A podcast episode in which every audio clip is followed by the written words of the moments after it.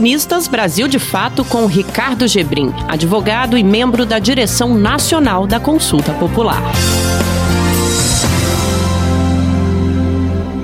Recebi inúmeros comentários sobre o artigo anterior, no qual questionava se ainda é possível construir uma aliança política entre as forças populares e uma fração burguesa para retomar o neodesenvolvimentismo. Alguns sustentaram que afirmar a impossibilidade de se reeditar o neodesenvolvimentismo é precipitado. Afinal, como reconheci no próprio artigo, o Estado brasileiro é forte e conta com muitas estruturas que não serão facilmente desconstruídas. No entanto, a luta política exige definições prévias. A resposta a essa questão tem implicações táticas e até mesmo estratégicas. Em última instância, ela define o caráter das alianças políticas que as forças populares buscam construir e, consequentemente, o programa necessário. Portanto, não podemos fugir da questão sob o risco de que a própria inércia da repetição do passado nos leve a retomar um processo para o qual já não existam possibilidades históricas.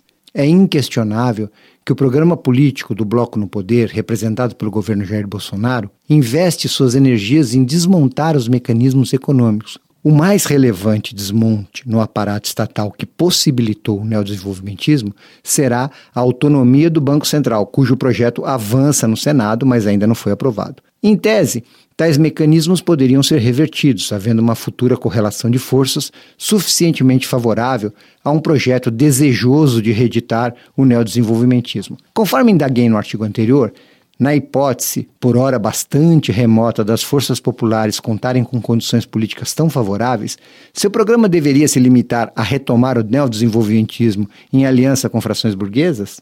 De qualquer forma, admitamos, apenas como argumento, a possibilidade de que uma vitória eleitoral pudesse reverter o desmonte dos mecanismos estatais, retomando o cenário anterior. Ainda assim, não seria possível. Existem outros fatores estruturais cuja complexa reversão exige um tempo histórico bem mais expressivo. Dentre eles, a desindustrialização é o principal. O conjunto de fatores que colaboraram para essa tendência foi observado em toda a América Latina, mas o Brasil, por seu tamanho e relevância, é o mais significativo caso de desmantelamento precoce da indústria. Sem o impulso da substituição das importações e o restante das medidas desenvolvimentistas que foram decisivas até o início dos anos 80, o processo de desmonte industrial segue acelerado, mesmo com as medidas pontuais de estímulo tentadas durante os governos petistas. Os esforços do neodesenvolvimentismo para reverter a desindustrialização esbarraram num câmbio flutuante, taxas de juros escorchante, elevados juros da dívida pública. Em outras palavras,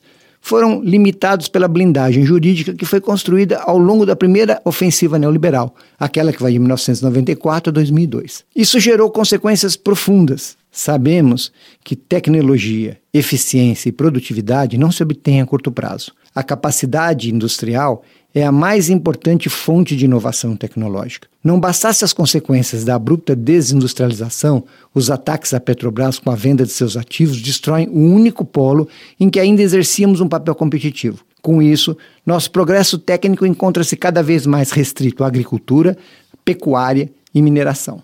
Por sua vez, a tecnologia industrial, para além de investimentos de longo prazo, exige uma política de educação adequada, serviços de engenharia compatíveis, treinamento e capacitação de força de trabalho, fatores que também vêm sendo intensamente desmontados desde o golpe de 2016. Não bastasse tudo isso, lastimavelmente, os ataques do governo Bolsonaro também afetam profundamente a pesquisa, inviabilizando importantes polos da universidade pública. O resultado é que nosso país acaba destinado a ser uma mera plataforma de valorização financeira, exportação de minérios e produtos derivados do agronegócio. Uma configuração que, por si só, torna impotente o papel da grande burguesia interna e fortalece a hegemonia da burguesia associada ao capital financeiro internacional. A conclusão é que, mesmo detendo o controle da máquina administrativa com a vitória em eleições presidenciais, ainda que se admita a hipótese de conquistar uma maioria parlamentar, as forças populares enfrentariam desafios de natureza estrutural que inviabilizam a reedição da experiência neodesenvolvimentista por meio de uma aliança com uma fração burguesa. Diante disso, cabe perguntar: quais são as reais possibilidades de prosseguir com um programa que tente atrair setores burgueses que já não poderão ser atraídos para uma aliança política? Evidente que não se trata de desprezar as contradições no seio das frações burguesas. Elas seguem existindo e podem se ampliar ante o agravamento econômico internacional. Ter a capacidade de incidir nelas é parte da habilidade política necessária para um projeto popular. Enfrentamos uma derrota de natureza estratégica. Novos erros custarão muito para as forças de esquerda. A busca de adesão de massa a qualquer proposta política implica clareza de objetivos e de meios. Você ouviu Ricardo Gebrim, advogado e membro da direção nacional da Consulta Popular.